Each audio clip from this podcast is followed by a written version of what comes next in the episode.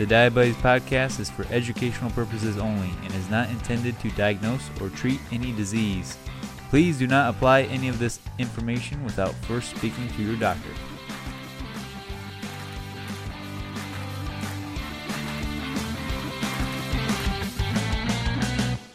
Welcome back, everyone, to another episode of the Diabuddies Podcast, where we try to empower diabetics to live the life they deserve.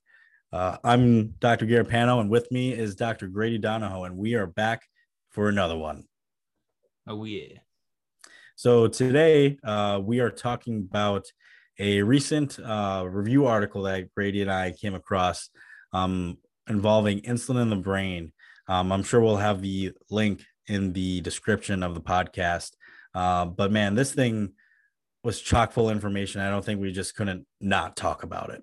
Yeah, ton of information. I mean, there's a lot of stuff that I knew, but they went into a lot more detail about it. About it, and then also there's some new stuff that I learned. Mm-hmm. So, so Grady and I read the article from 2014 known as "Insulin in the Brain: Its Pathophysiological Implications." Dot dot dot, and um, you know, we're, we'll kind of dive into this and and actually share some of this information as well as then what our takeaways are about this. But you know, Grady, for anyone kind of tuning in and decide before they decide to turn off the episode, what is your takeaways um, from this type of article? My biggest takeaway from like a macro perspective is like how much insulin really does. We always think of insulin as controlling your blood sugar and maintaining a good blood sugar, but um, it does a lot of different things in the body and interacts with a lot of different um, biological pathways in the body, producing a lot of different effects. And in this article, we're talking specifically about the brain, and it does a ton of stuff in the brain. And as it relates to um, brain function, and especially in Alzheimer's disease, um, it does a lot to help protect your brain against some of those things that build up and lead to those conditions. Yeah, it's it's incredible. I had a very similar takeaway. It's incredible how impactful this hormone is to the brain. Um, and I understand why we don't uh, think about it and don't talk about it as much, right? Um, because um, as diabetics, uh, you know, the whole goal, especially when we start out, is to control our glucose via insulin. Um, and that's all the thought is to prevent uh, you know, any kind of long-term damage and any complications and try to live the life that we deserve, right? Mm-hmm. Um, and so when it comes to the clinical advice, you know, not many people are gonna like really think about this, but I think um, once you are, you know, maybe a little bit of a veteran diabetic, you know, meaning after you get your feet wet after the first few months of your diagnosis, you know, the more knowledge you learn about our, our condition, the better you can do.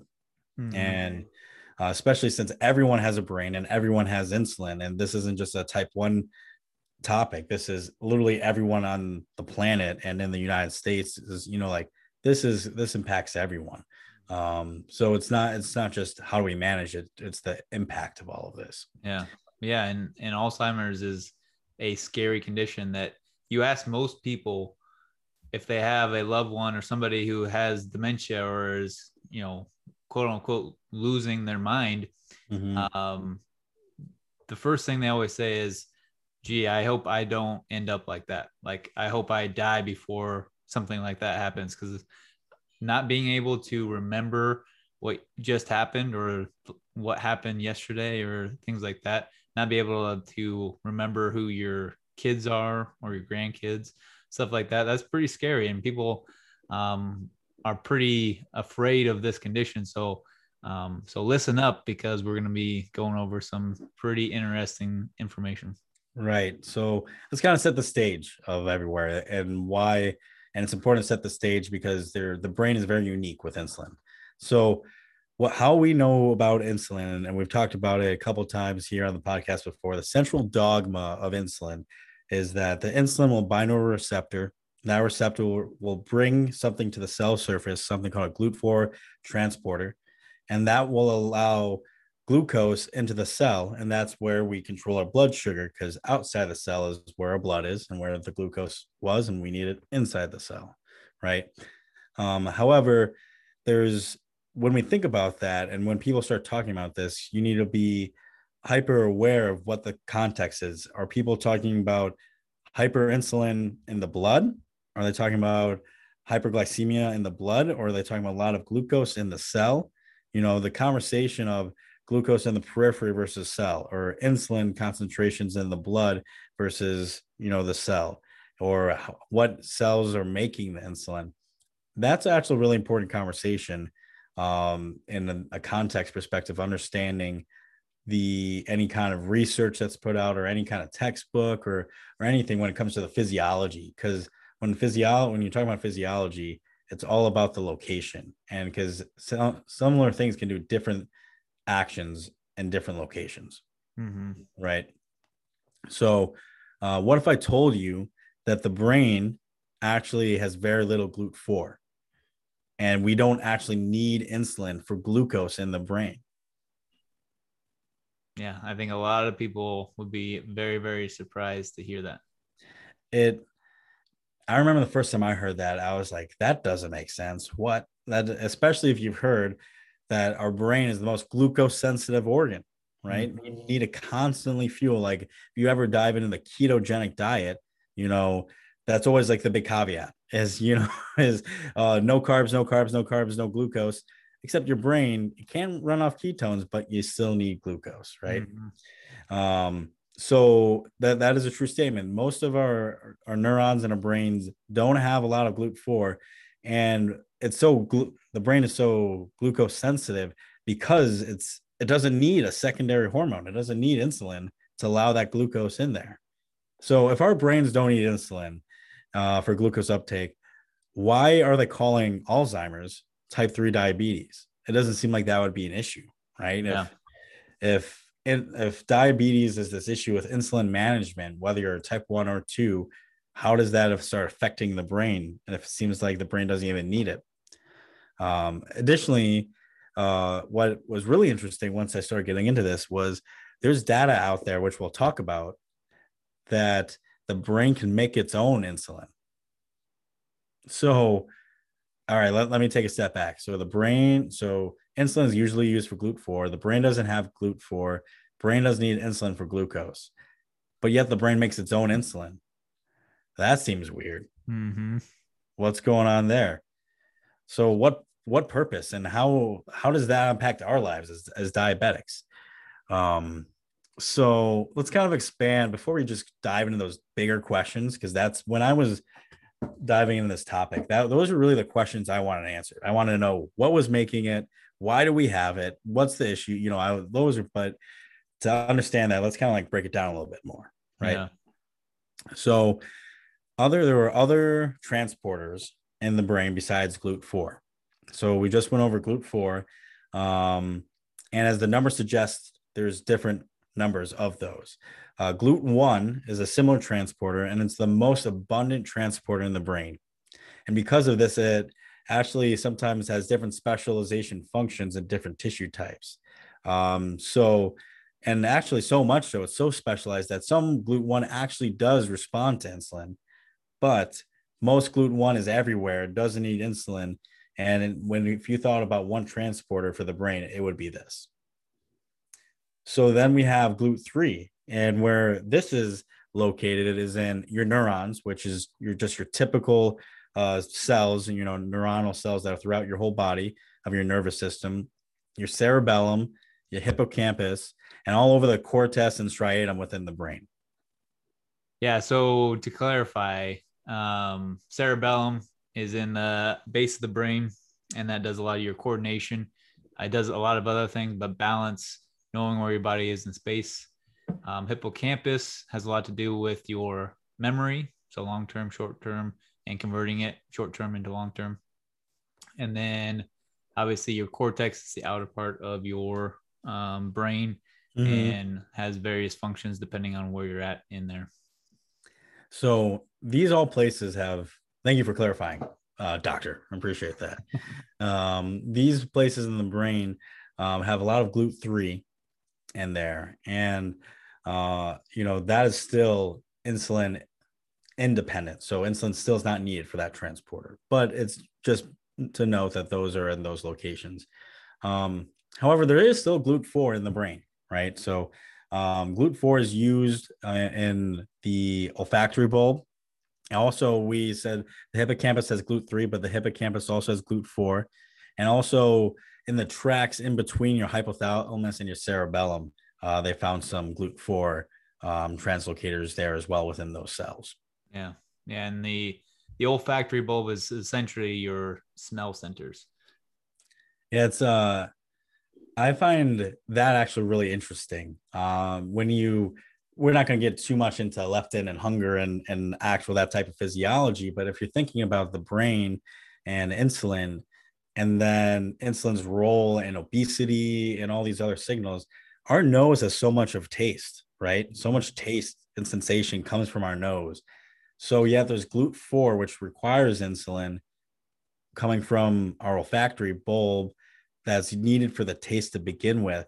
I just find that kind of fascinating. Uh, that in that part of the brain, in particular, there's a lot of GLUT4 transporters. Yeah, yeah. I think there's again like with everything, everything is affecting everything, and there's so many like feedback loops that we we think of these major feedback loops that are kind of the most prominent or the most dominating feedback loops, but there's mm-hmm. feedback loops everywhere and for different systems and different areas of the body. So, um, and it's just always interesting to see evidence of that um, and how it fits into the full picture. Absolutely. Um, it always makes me. This is probably the nerd within uh, within me, but it makes me like feel very humble. Like, wow, the connections between all these things is so unreal and uh, you know the more you learn about science and the more you learn about the body you're just like how the heck does everything work so perfectly yeah. uh, with one another then again we're talking about a pathological state of diabetes so sometimes it doesn't but you know this it's just it's just crazy to me yeah so um so that's kind of a little bit where the transporters are and again that's kind of setting up the stage now insulin has other functions, right? So that's so what are the other functions of insulin? You know, I think a big part of this conversation we're having here on this episode is regarding memory and as well as protecting the brain. Mm-hmm. Right. So so that's that's just a statement. One of the functions of insulin in the brain is for memory and so and neuroprotection and neuroregeneration kind of thing and neuroplasticity. So when the insulin, they've done studies in the past and when they've injected insulin um, into the periphery of the central nervous system, and the central nervous system is essentially your brain and spinal cord. So that's just where what that uh, determination is. So when they've injected insulin into the central nervous system of animal models, they've showed increase effectiveness on memory and learning um, when they can, and they also saw more insulin receptor expression with injecting insulin. So they were able to conclude in this one article that, yeah, it's pretty clear that insulin has a positive effect on memory. Um, you know, to me, that seems very interesting. I don't know how that specific article kind of dissected out the effect of you know other glucose the actual glucose part of it but nonetheless they were able to show that memory was increased uh, when the brain has insulin Mm-hmm. Yeah, and they and they go on into kind of the specifics of how that's likely possible or how that's you know happening mm-hmm. or creating that to happen. Um, which um, you know, one of those things is and well, just to kind of back up a step, like we think of insulin again as just controlling blood sugar, but insulin is a hormone. And hormones don't just, it's not like a nutrient where it just comes into the cell now the cell has what it needs to build a protein or whatever else it needs to build in there. Now it has that, you know, supply and now, now it's going to create that. No, a hormone sets off a cascade of events inside the cell and produces a lot of different effects within the cell so the cell can do different things. And so um, we think of insulin kind of as this one trick pony when really it's it's getting a lot of things done at the same time and so um, mm-hmm. um, one of those things is um, or a product of of that cascade is um, growth and formation of um, of neurites, which are basically just the extensions of the neurons or the the branches of the neurons. And if you're familiar at all with neuroplasticity, which is basically the connections between different cells, and the more those connections fire and interact with each other, the more solid that essentially connection is. And therefore, when you're creating memories or, or trying to remember something, the more you fire that same pathway in the in the neurons, the stronger those connections get, and therefore the better you're going to remember. Mm-hmm. So if mm-hmm. you have insulin that's producing or helping grow these projections and helping them connect to other neurons better and more efficiently, well, as a result, your memory is likely going to get better and you're going to have a better or a more efficient memory where you don't have to sit there and look at a list of things for 20 minutes just to remember um, just to remember it so that's kind of one of those things that um, they bring up and kind of to bridge the gap there yeah and i think neuroplasticity is a uh, I think there's plenty of people talking about it now mm-hmm. but you know the i remember well, not i remember when i started learning once i essentially once i was in school the idea of neuroplasticity especially in chiropractic school learning the physiological you know the more you fire that that pattern the stronger it's going to become mm-hmm. right that you just said but in general neuroplasticity the idea that you can remake connections in the brain because the thought was before essentially neuroplasticity is this and if i can bastardize a summarization of an entire field it would be that you know before they used to say yeah once brain cells are dead they're dead you're not getting new brain cells while that may be true, even if there's some data like this that we're talking about that says that might not be true. Um, but let's just assume that you might not be able to grow new neurons and new brain cells. However, with what you have, the amount of connections between those cells is infinite, and the plasticity or the that connection can continue to increase and continue to get more and more. So everything that you just said you know the fact that insulin has a functionality in that field is amazing and should give us as diabetics like a sense of like huh what i'm doing is literally changing how my brain works mm-hmm. uh, and it does that in other ways too right so it's not only just this neuroplasticity and insulin receptors and all this effectiveness of memory but it's also it starts to affect the components of the neurotransmitters, so the actual chemicals between the neurons. Mm-hmm. So insulin has been shown to influence things like serotonin reuptake. So that phrase might be familiar to some because uh, serotonin reuptake inhibitor SSRIs are like one of the most common antidepressant medicines up there.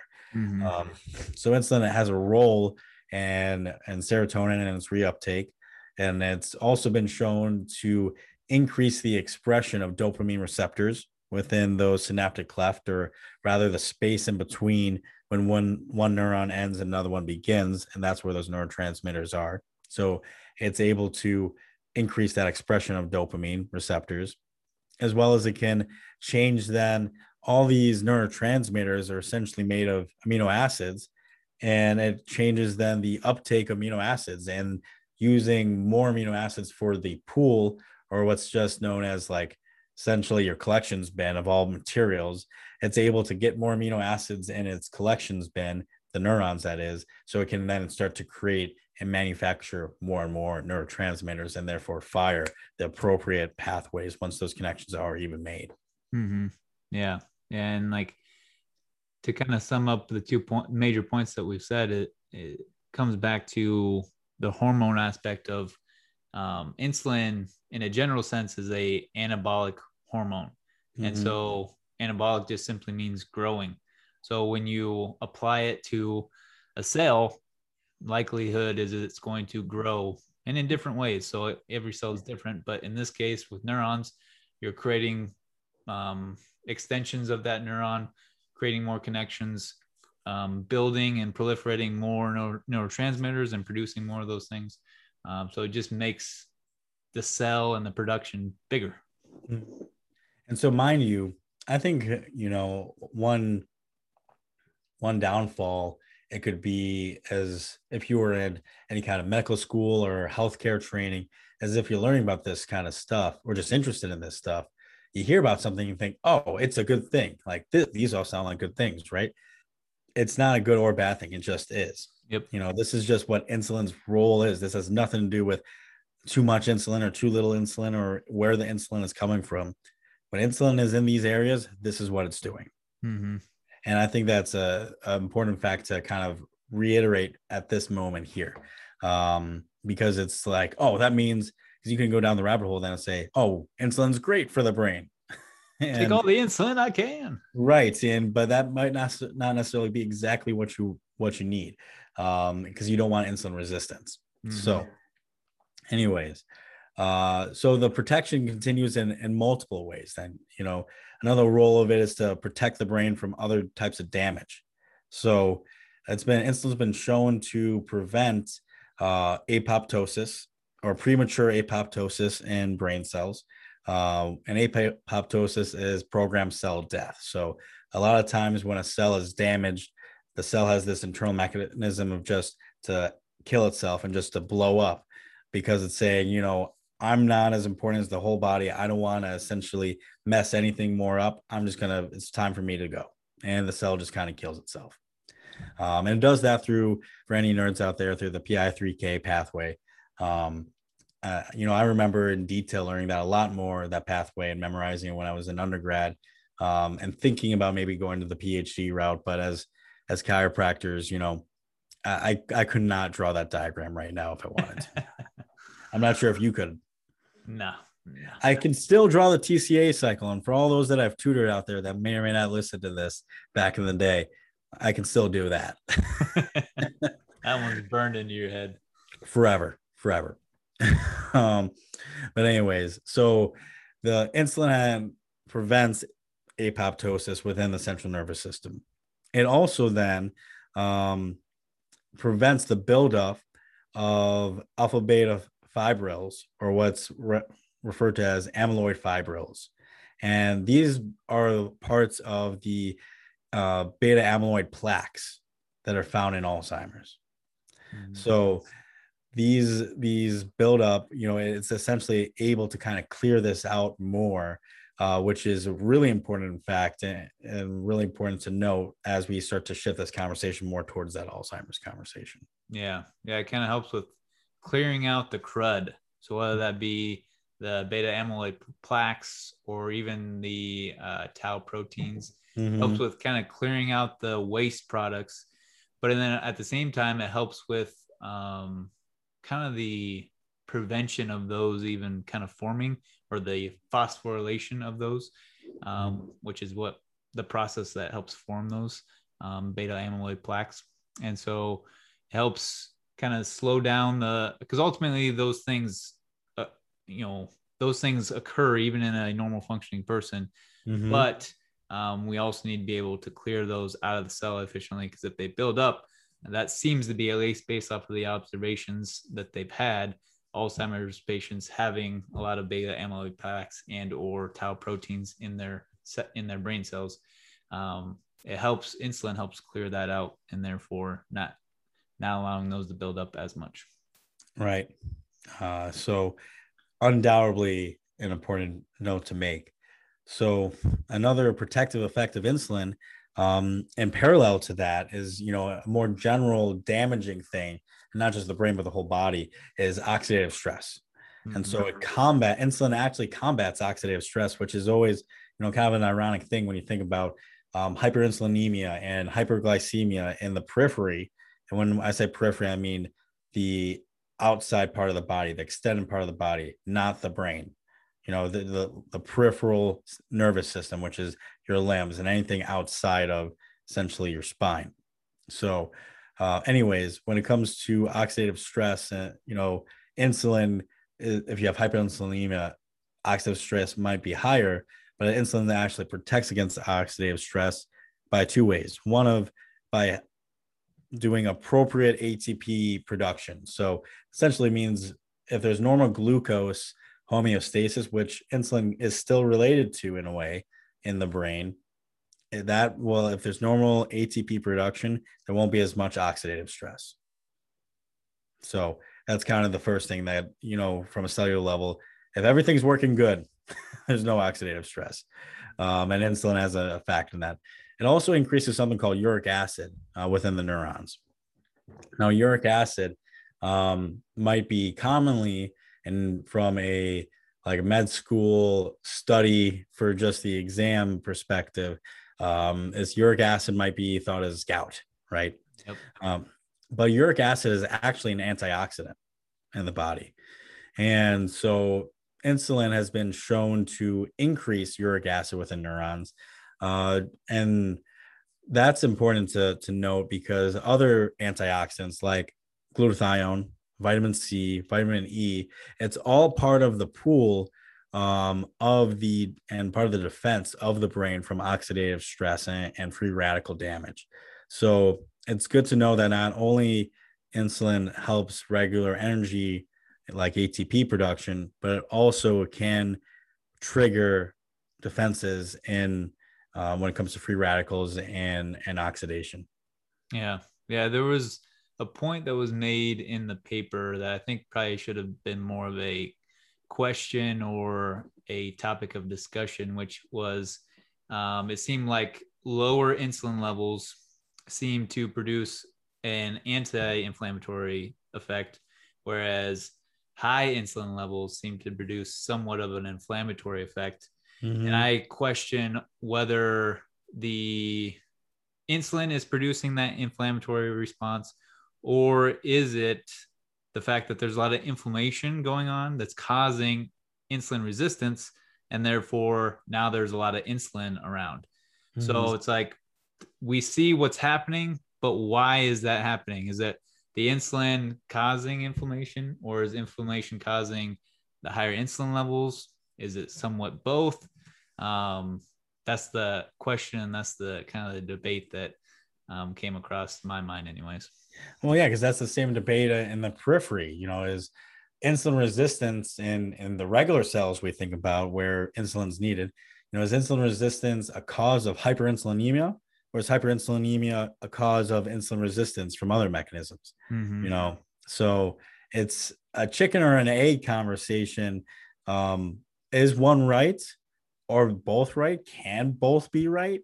Um you know that's what one of many unanswered questions that there are out there. Or you know maybe there is more data on that that you know you and i m- might not have read up on but from you know it's not talked at least clinically you know there's no sound people say it is this or it is that. It's it's mm-hmm. very much still up in the air. Yeah. So in short of all of this you know this is the kind of a, explain a little bit more about how insulin can be protective, how insulin affects memory and learning and neurotransmitters. So it has so much functions in the brain. Um, but then the question is, you know, how does what is the role of insulin in terms of getting in there? And then, you know, so we now just talked about the function. So how does the brain get insulin? I guess is a better way to phrase this next part. Mm-hmm. So one of the interesting things and one of the questions I brought up earlier was that the in, there's data out there that says that insulin might be produced in the brain. And that's mind blowing as a if you're a diabetic. And I think I brought this up on another podcast uh recently that we did. Or maybe it was just by talking to you. I can't I can't remember anymore. um but as a diabetic, you know, as a, especially if you're type 1, you think oh, I can't produce insulin whatsoever. So then if somebody tells you actually you're you can and your brain makes insulin, like you go in defensive mode. Yeah. You're like, no, no, it can't. What are you talking about? it's it's a very weird thought to have. Mm, yeah, especially where like, well, if I was producing insulin, well, then my blood sugar would, would be better. Well, right. it doesn't doesn't cross over. It doesn't cross back over as well. And and that's the point right? Is so there's something called the the blood brain barrier. So i'm just going to jump into that. That's yeah. a perfect transition. We'll go back to the production of insulin. Um, the blood brain barrier is literally what it sounds like. There's specialized um, endothelial cells or just surf more superficial cells that its whole job is to protect whatever's happening in the blood because the blood that's in your arm does it can circulate to the brain, but it's supposed to have another step of protection and separation to get the blood and circulation within the brain because the brain's so important. Mm-hmm. So there's this barrier in place there. So insulin itself is actually too big to cross the blood barrier alone. So it literally is stopped by the blood brain barrier. So what the thought is is that there's three different types of insulin receptors on the blood brain barrier they've they've found that actually aid in this. There's one insulin receptor type on the blood brain barrier that actually just works kind of like the normal glucose uh, physiology that we think about. Insulin will bind and then it helps ATP production, just kind of does its thing. Then there's two other types of insulin receptors on there that actually help cross or make the other amounts of insulin cross the blood brain barrier into the brain. So what that means is insulin, let's say you had, let's just for the example of this, there's two insulins, they're buddies, they're Diabuddies, they're holding hands. I guess we're holding hands now, Grady. and they go together to the blood brain barrier because they want to get in the brain. Well, you as one of the insulin molecules is going to bind the receptor and say, you know what, go on without me. I'm good. I didn't want to go in there anyway. But because you bound to the receptor, it allows me, unless I just totally switch the analogy on who's doing what, um, but then it allows me to go through the blood brain barrier through specialized transportation proteins. Yeah. So, yeah, it, it, I explain it that way because it could be confusing to think, well, if insulin binds, but insulin binding is allowing more insulin to get across the blood, blood brain barrier, you have to remember that there's this concentration of insulin in the blood. And so one binding of it doesn't mean that's it. That means it just allows what's left to go in. Mm-hmm. Yeah. So does that kind of what are your thoughts, Grady, about the whole blood brain barrier issue with insulin? Yeah. So ultimately, like when we think about insulin in the brain, the question is now that we know there's evidence of production of insulin in the brain is is the insulin in the brain because of the production of the insulin in the brain or is it because it's getting through the blood brain barrier and so therefore the periphery is affecting the central nervous system exactly. the answer is yes i think both of those things are happening at the same time and your body is trying to coordinate those two things at the same time yeah which is you know, most of the time that's always the answer is yeah. yes, is the answer. you know, it's most of the times it's both. If there's anything that I've kind of if you can generalize two things about the body is that one, nothing works like it's supposed to, and everything does everything. Mm-hmm. Um, this is then the third thing is that everything contradicts everything uh, yeah, because those two statements are contradiction to what I said earlier. Like, oh man, isn't it amazing how everything works together? Yeah. But so the production of insulin um, in the brain was first thought or kind of discovered in the literature around the 1970s, you know, late 1970s, essentially 78, 79. And kind of what you described is what they were starting to see. So they were realizing that the insulin, so the production in the brain, or what rather the concentrations of insulin in the brain were different than the periphery or circulation. So, what they saw was that if they increased the blood concentration of insulin, it did not increase the brain concentration of insulin. And injecting insulin directly into the periphery, so a, a way to kind of measure the uh, the flow of, of fluids like that with the brain um, is through CSF or central, uh, cerebral spinal fluid. So they injected insulin into the periphery and it did not change insulin in the CSF concentrations at the same rate. Now, it doesn't mean, you know, there was a, actually a change in CSF insulin concentrations, but it wasn't at the same rate. So it was clear to them that it wasn't like this quick response, you know, and they weren't able to determine does that actually is that what's changing the insulin in the cerebral spinal fluid or is it something else you know? But it's very delayed. And so to them they thought okay it, it seems to be different. There's this difference between the brain insulin and what's going on in, everywhere else yeah and just to reiterate they are injecting insulin, not glucose. Did I I was because I was no because Okay. because when I was reading, it's real easy as a diabetic to always think about glucose, but we're talking about insulin and the Yeah. concentration of insulin, not not glucose. So because when I was reading the paper, my mind was always saying like glu- they're injecting glucose and it's doing this. I'm like, nope, it's insulin. yeah, yeah. As a diabetic, that you always just think about glucose because that's just that's our word, right? Yep. and uh, C6H12O6, baby. Um, you know, I remember first take my first biochemistry courses, and that's why I loved biochemistry. I was like, glucose, that's me. Yep. you know, um, so yeah, that's very very good. Yeah, that's that's important to to highlight. So there's this difference. So there's somehow this difference in insulin concentrations between the blood and the rest of the body.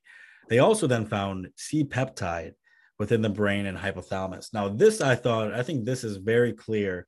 When you read this, I think this is like, oh, yeah, the, the brain makes insulin. Um, because C peptide is part of the insulin hormone that's during its production that gets chopped off.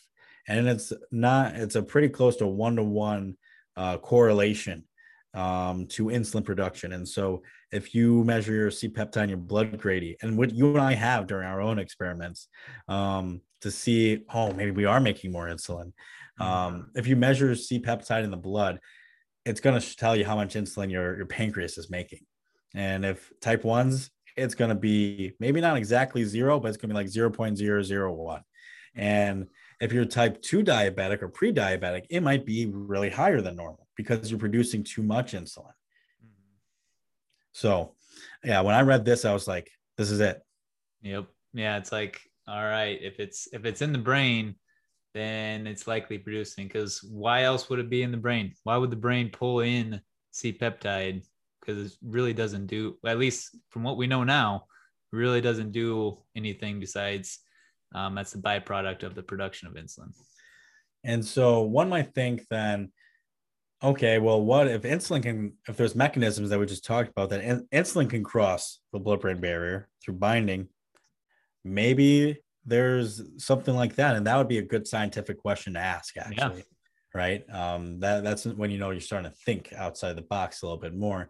Um, the only challenges to that type of question is one, C peptide has no function really besides just being a byproduct of insulin production, as Mhm. well as two um, is in part of the studies in the 80s where they found the C peptide, they were doing a fasting and feeding um, study that was similar to what it would kind of look like for with a normal person in the blood. So what they did was they made they fasted the the studies, you know, whether it was most likely animal models and for the most part this review and this this research that we're talking about within this review article is a combination of animal and and human studies um, but since we're not so nitty gritty here we haven't really thought to care to really point out the difference too often but most likely this was done in an animal model. And they were fasting the animal model and they saw a fall or a decrease of c peptide in the brain with less with with fasting. So you know that's that's kind of a normal response. Um, and they saw that within the hypothalamus. But then they saw a rise of the c peptide within 72 hours after they started feeding the animals so there was this natural fall and rise that was pretty similar to the expression of what insulin would be doing in the periphery but only in the hypothalamus which is where they found the c peptide Mhm. so to me, that sounds like there's this direct response to insulin in the brain, you know, or to what you're doing. The brain is quickly changing it. And I feel like, like we saw with the CSF study, we just kind of talked about in the review article, it wouldn't, it's not the same rate. If you only go from the periphery into the brain, and it's not normally the same rate, but this is mirroring the similar rate that would happen with C peptide. Mm-hmm. Yeah. Which also makes you question like, okay, is if C peptide is increasing after fasting or after stopping fasting, why why does the brain need to produce insulin more so at that time if if the brain doesn't need insulin for uh, getting sugar into the cell. So mm-hmm. is it the fact that because we mentioned that the brain doesn't have as much GLUT4 or maybe even none, no GLUT4. Is it more so that maybe inside the brain and with those specific cells, those cells actually need insulin to activate GLUT1 or GLUT3 more specifically? So insulin is still needed. It's just with those ones, you know, what's going on there? That's the question, really. No, that's a, that's a good question. Yeah, uh, I don't have an answer. Yeah, this is this is the, this conversation and this specific topic, man. This this is what makes me think I'm going to stop seeing patients and I'm going to go back and you know get my PhD and, and study this stuff because this is yeah. this is fascinating. But all the big, from my understand, from what I looked in the United States, a lot of the um, big labs to try to get into uh, are all on in California and the West Coast. Mm, yeah. Um, so me as a Midwesterner, I'm like, ah, well, I'm SOL, I guess. Yeah. so, anyways, so um, if the C peptide and then the change of insulin concentrations wasn't enough, but then seeing within the hypothalamus, um, they even then started to find mRNA within the preventricular nucleus of the hypothalamus and other parts of the hypothalamus and the olfactory bulbs within multiple animals, not just rats but multiple animals, um, suggesting that the gene expression or the DNA expression of insulin production uh, within within these different parts of the brain. Um, so kind of maybe to some, I just kind of said a bunch of words. um, you want to kind of unpack that a little bit? Yeah. So essentially, like you, the mRNA, which is essentially what your body reads from your DNA to help produce things. So it is um, they're they're finding evidence of that mRNA mRNA that's responsible for producing insulin essentially is found in those areas of the brain and therefore that's just kind of more evidence that it is produced in the brain mm-hmm. right exactly so because yeah, maybe you could argue the whole C peptide. Maybe there's a function yeah. we don't know about C peptide, but why would the heck would there be mRNA? And there's literally no function of mRNA besides creation of that protein, mm-hmm. right? So that's, yep. that's just more fuel to the fire, uh, exactly. uh, more evidence, um, and, and a different type. So my thought is, you know, we kind of already, I already almost answered this at first, but why aren't they talking about this more? You know, these studies were done, you know, in 1978, 1979, um, in the 80s and 90s, and still even to this day, people are reviewing and, and thinking about this now and you know in 2014 and not too far ago so why aren't they talking about brain and the insulin more in terms of management well and it comes down to the mindset of managing our conditions opposed to the academia of using that knowledge, which we're unsure even how to use at this point. Yeah. Yeah. I think it's frustrating because the biggest flaw in medicine is that they're going to use this information to cre- try to create a drug that then activates these pathways that insulin activates or or you know whatever that they try to do when it would make much more sense to use this information to say okay we need to create a strategy for this person to help better manage their insulin both in the periphery and in the brain. So whether that's focusing on diet and lifestyle things to help reduce the right. sugar that's in the body and therefore not have to produce as much insulin and regulate it that way. Or if the problem is mainly inflammatory, causing insulin res- resistance, whether that's in the periphery, insulin resistance, or creating insulin resistance in the brain because of inflammation, let's try and figure that out so that way insulin can do its job properly, which in the brain is clearing out all the crud, creating extensions from the neurons, creating healthier neurons. Um, that's that's where I get most more frustrated because at the end of this article they go into uh, treatment options based off of this information, and I'm like, I stopped reading because I'm like, you you guys are missing the boat here. Yeah, no, I, I it should be for this, I do think there this can be used as motivation for people to take that, those leaps steps. You know, I always joke about when we look into exercise and diabetes. It's like, how many more reasons do we freaking need to tell people to to move their bodies? Mhm. You know, why, you know, we don't need even that's super interesting. You know, the purpose of researching um, exercise science now isn't to convince people to move their bodies. We have plenty of data on Yeah. this. However, for this, you know, we know that there are risks um, with diabetes and Alzheimer's, but and brain health, but understanding the importance of insulin in the brain, literally, you know, clinically, I could say somebody comes in with a family history of Alzheimer's and they're diabetic and it's uncontrolled. I can use that as a- connection point with them to say, we need to get this under control Mhm.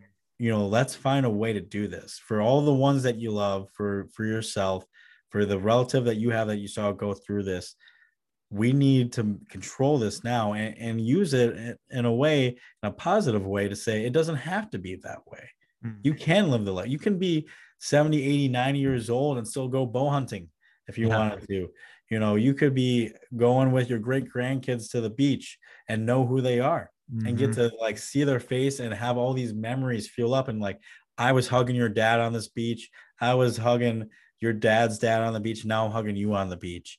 You Mhm. know, this is it's a it's this to me says the brain and insulin is so important that if you're not thinking about it, you you're not really thinking about what could happen and trying to live, make sure you don't allow that to happen. Yeah. Yeah. And so, like, if you are one of those people or you know one of those people that says what I said at the beginning, which is like, oh, I'm, I don't want to live till I'm 80 because I don't want to lose my mind and have dementia and Alzheimer's.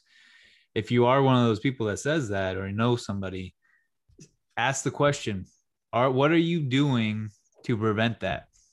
Because there, based off of what we're reading here and based off of what we know now, there is a lot you can do and it doesn't start when you start developing those things it starts right now what are you Mhm. doing right now to help protect your brain keep your brain functioning optimally well into your 80s 90s however long you end up living what are you doing today to make sure you're living the best life now and in the future Amen, brother. like that, that is it's so hard to get.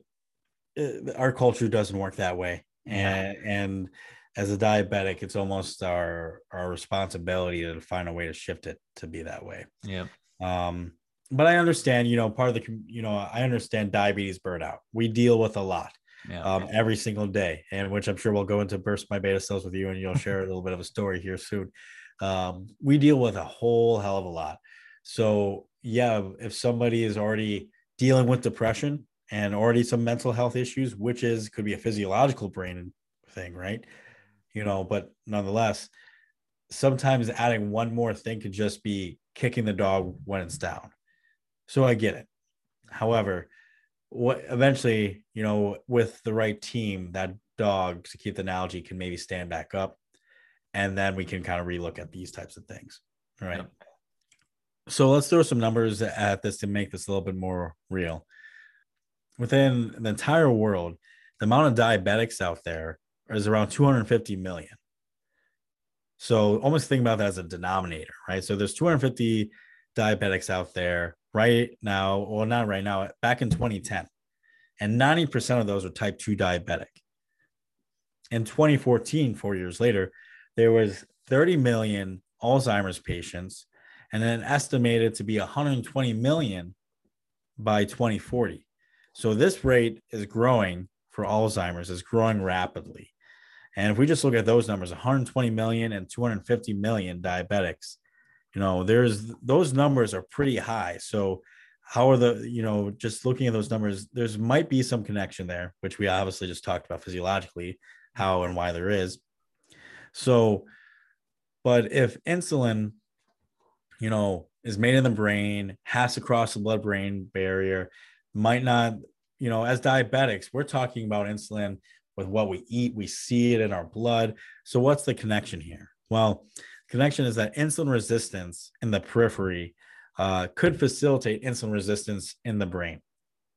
Right. That that is the thought, and we've kind of talked about that. But just to say that in a statement, insulin resistance in the periphery could increase and influence insulin resistance in the brain.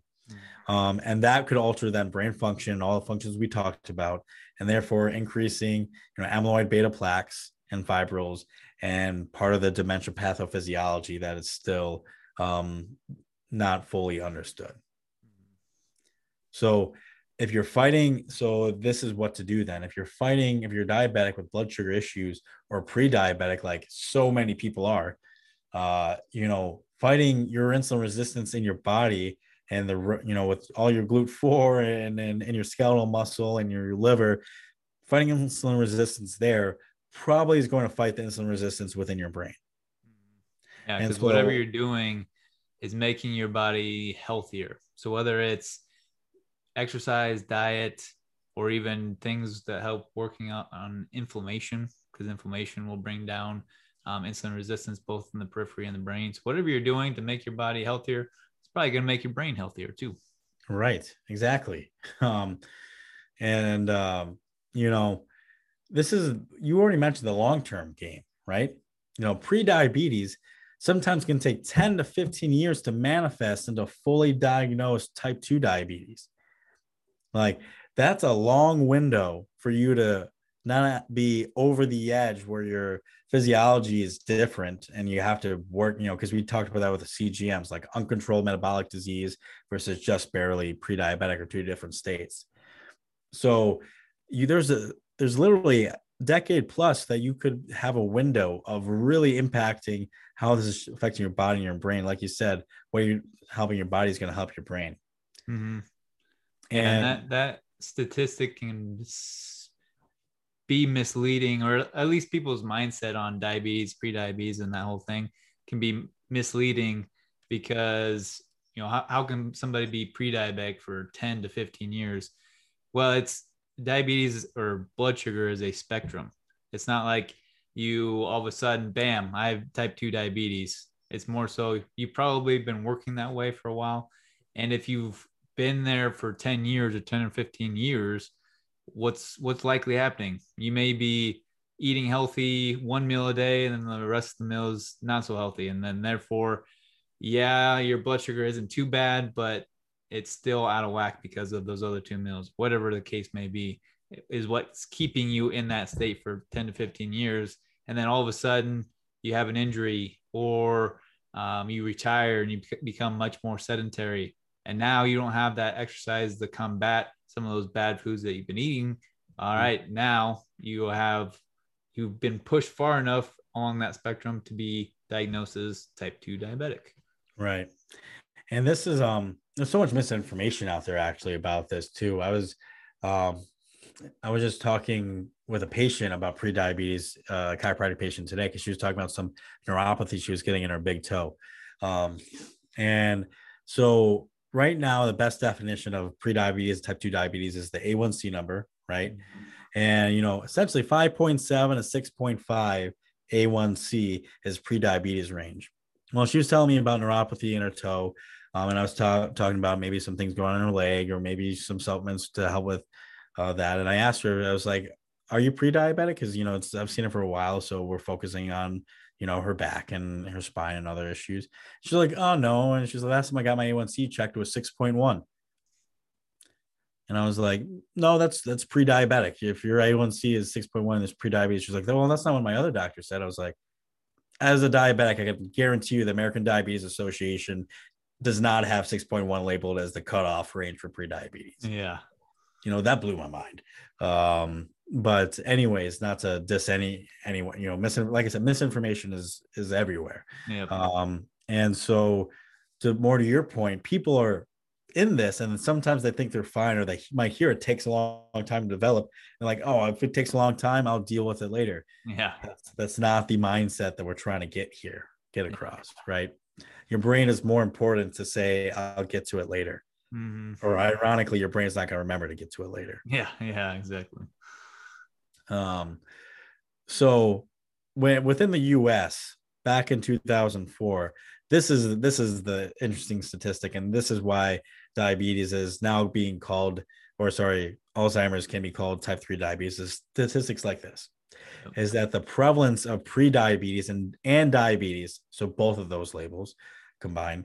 So the prevalence of pre-diabetes and diabetes in Alzheimer's patients in the United States back in 2004 was 81%. That is a lot. That is so high. Like that is that is ungodly amount high in terms, especially in a statistic in medicine. Mhm. Like that is that is so clear that there is a connection there that it's like we need to be doing something more. Yep. you know um it's it's unfortunate and you know so essentially if you have type 1 diabetes and you have type 2 diabetes with this association you know with all the um, disadvantages or the lack of function that can happen with insulin resistance the cognitive impairments the brain atrophy all these physiological impacts we're at a disadvantage. We're at a dire disadvantage um, if you're in this category especially type 1s for those who, have, who haven't asked about it but it doesn't mean you can't do something about it Exactly. Yep. And it starts, like I said, it starts today. Start working on um, getting blood sugar under control, getting your body healthy, reducing inflammation. If you're working on that constantly, likelihood down the road, you're going to be feeling and functioning pretty darn good. Mhm. And this is why I'm obsessed with basal rates with my insulin pump. Is like once I started learning a little bit about this concept, was okay, insulin's clearly important for not just my my sugars, but for everything. So I want to make sure mm-hmm. I have it. Yeah. And from a pure only type one perspective, if you there might be at a disadvantage just to take off your pump for a workout because there's a higher chance you're going to fluctuate.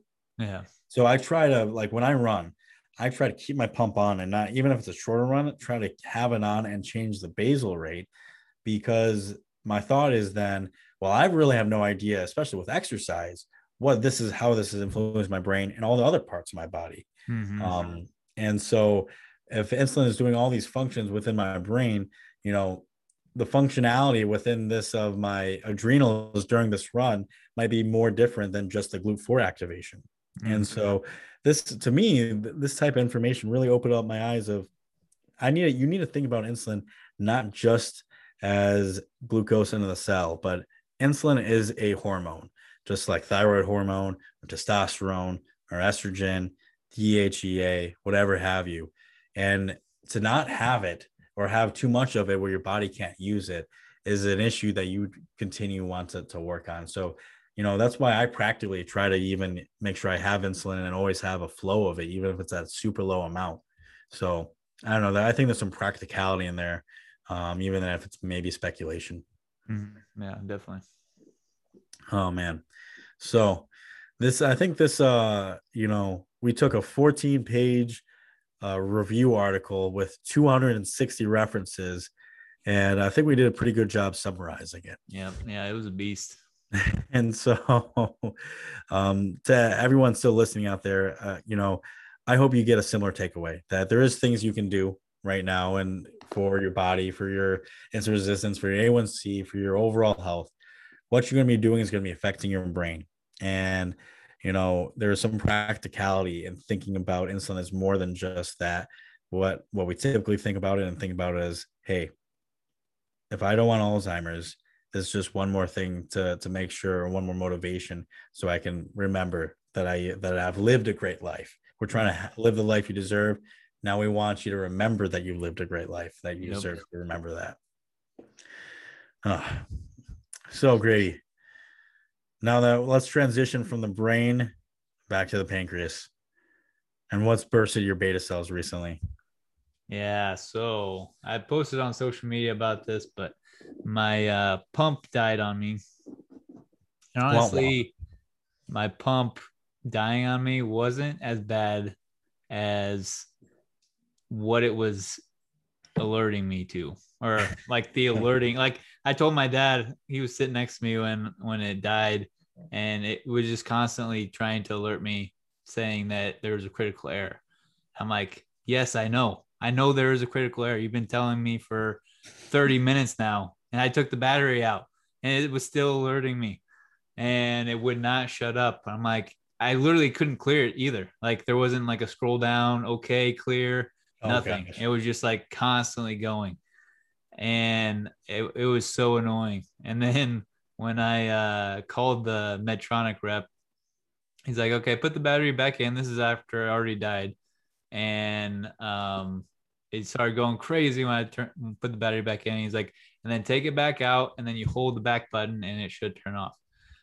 So all the while, this is like screaming at the top of its lungs while I'm on the phone with him, and I'm holding it for like two minutes. He's like, "Well, I don't think it's gonna turn off." I'm like, "Nope, it is not." so I ended up putting it out in the garage and in the car, so I, I wouldn't have to hear it all night long and um, yeah, I was I was over it. I mean, I was already kind of aggravated at the fact that I no longer had a pump and I was gonna have to do injections every two hours or whatever. Mm-hmm. But uh, but then to have the freaking thing going off forever. I mean, the the older Medtronic pump that I had was so much better in regards to the fact that it gave you the information that you needed, but it didn't like bug you forever about it and right. wasn't annoying as hell. So um, this newer one, it's good, but at the same time, let me control how much it alert me alerts me because it's yeah. just way too much. Yeah, it's um when that thing starts screaming at you, it's it's a deaf, it's whatever your screams, it falls on deaf ears on that yeah. man. It's it's unfortunate. So what was the ultimate solution um you know essentially so what was thought why did it break and then how'd you get through that that event yeah so i think it broke because it must have gotten some water damage um i had, um i was in the pool um that afternoon and and then i was just kind of air drying so I, it must have got water in there somehow so um so that's probably how it happened it didn't like the failure didn't happen until hours after I had gotten out of the pool, but that was literally the only thing I could think of. I didn't drop it at all or anything like that. Hmm. Um, but ultimately, yeah, I called Medtronic. They sent the pump. Unfortunately, it happened um, right before we were driving to Colorado for a wedding. So we are going to be driving 12 hours. And so we had it sent to the hotel in Colorado and it got there by the time um, we got there, which was nice. Wow. But then I forgot to pack a reservoir for it so I couldn't use it anyways. Oh, so, I uh, yeah, so I uh, so I had to go on long acting insulin yeah, for a little while. Wow, man, that's uh, but you still had the ability to use long act. You know, that was like, all right, don't have my pump, might not get to it for a while. Long acting insulin. Yep. And that's super frustrating. I'm sure you were just angry as all heck that whole weekend. yeah, I mean it was it was nice that I had a lot of distraction um because that way I wasn't thinking about it all the time. Mm. But and it was also nice that it was on a driving day, even though it was kind of a pain in the butt trying to coordinate how to get my long acting insulin and my pump and everything. Mm-hmm. But I wasn't doing anything. I was just sitting and driving or sitting in um, in the car. So I wasn't adding a bunch of activity into it.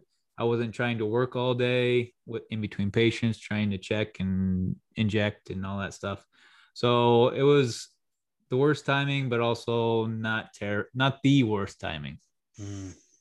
Wow, wow. We were uh we were I think it's still funny. I want to bring up on the recording. Uh, we were talking about before we started the this episode. If Grady was going to even though he's so calm and collected on on camera and over the podcast um, he's an angry diabetic. and that's why we love this this segment so much. And when he and I started bonding over diabetes, it was always about bursting our beta cells, about you know this and that. And um, I think if Grady had an individual persona, it would be Grady the angry diabetic. And um, maybe we can get some momentum out there uh, about uh, you know yeah people might say yeah let's do that for Grady. So. Yep. Yeah. The like I said, I've said before, I'm a pretty calm person. It's hard to hard to get me mad and, and angry, but my diabetes will set me off right away. Right. oh man. So for me with my diabetes recently, it was not so much. I mean, I'm sure I could find something to burst about, but I've actually been really happy on, especially this past weekend. Uh, two things. One, you know, I, I just uh, changed some of my basal rates up for Monday through Friday for work and the weekend. You know, I started really looking, um, especially since it's been kind of hard to make time for that kind of stuff and I haven't seen my endo in a while, but I was editing my basal rates and this week it looks like it's working out for the most part. Um, nice. So that was, yeah, yeah. So that's good. But the real diabetic when I was, you know, I just started training and, and running a lot more um, for my next race. And running with diabetes is, is always, uh, you know, we just had Don on, you know, not too long ago, mm-hmm. and he's and he was great. And part of that conversation like made me push me over the edge to like sign up for my next race and a couple other factors but um but it was you know the the runs that i've been doing have actually been pretty steady um and i've figured out a way and even in a situation this weekend where i didn't have any juice i didn't have the foods i normally have because of whatever was happening but i was able to use like honey before a run use my temp basal rates like there was one day that i was super steady all throughout the night, which is like really, which is good to go on a run because it's easier to control. But if you're steady, you're gonna it's easier to drop low, right? Yeah. Um, but I was able to navigate that like perfectly and that run. The next day, I actually calculated my dinner incorrectly, had a terrible low in the middle of the night, and I lost all control. And I ate everything in sight, and I woke up at like 380. And oh, wow. and so I had a super high blood sugar in the morning. Um, but I was then able to correct that and stop it from going too low and let it stabilize and really fast and then go on a run afterwards. And then that run was stable too. So it was even though it was this big bound, and you know, if you have this big bound and try to run right away, man, that can be, you know, Don was saying, you know, that's why I asked him one of the questions on, you know, two episodes ago was if you have high blood sugar, what do you do? And he and he just he was like, he just kept running, but he was literally on a mission. yeah. You know, so if it's Saturday and and my blood sugar is crashing or my blood sugar is super high, I'll run a little bit later to make sure the run goes better. Yeah. Um, you know, and so that's just me personally. And so um well and also just... like your the context is a lot different because like with me, I'm same way as Don. Like if it's high, I'm gonna run so I can bring it down faster. But at the yeah. same time, I'm not running as far as you are. So it's like right. I don't need that much stability going into it because the mm-hmm. run's only 25, 30 minutes long. So it's not not the end of the world. But if you're running for an hour, yeah, an hour plus, more, then yeah, you, you want some stability so you know like where you where you're going and how you need to manage that. Exactly. So um so yeah, the stability. So I felt good to, you know, I, I've been running for three and a half years to with my diabetes now, and uh, it felt good. To, it was a, it was a good win. So I thought I would share a instead of a burst, I'd share a win. Be a little bit positive. Right, right. All right. Well, everyone, thanks for tuning in uh, to this episode of the Diabuddies podcast. Hope we didn't bore you too much and didn't use too much uh, jargon um, in terms of the science side, but uh, we hope you've got something out of it. And uh, we'll catch you on the next episode of the Diabuddies podcast. See you.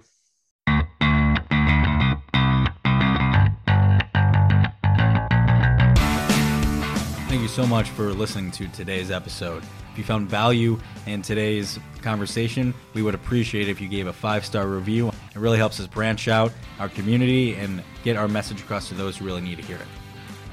If you want to interact with us on social media, you can follow us on the Diabuddies podcast on Facebook, Twitter, and Instagram. Or if you have any questions, comments, concerns, or moral outrages, you can email us at the Podcast at gmail.com. Thanks.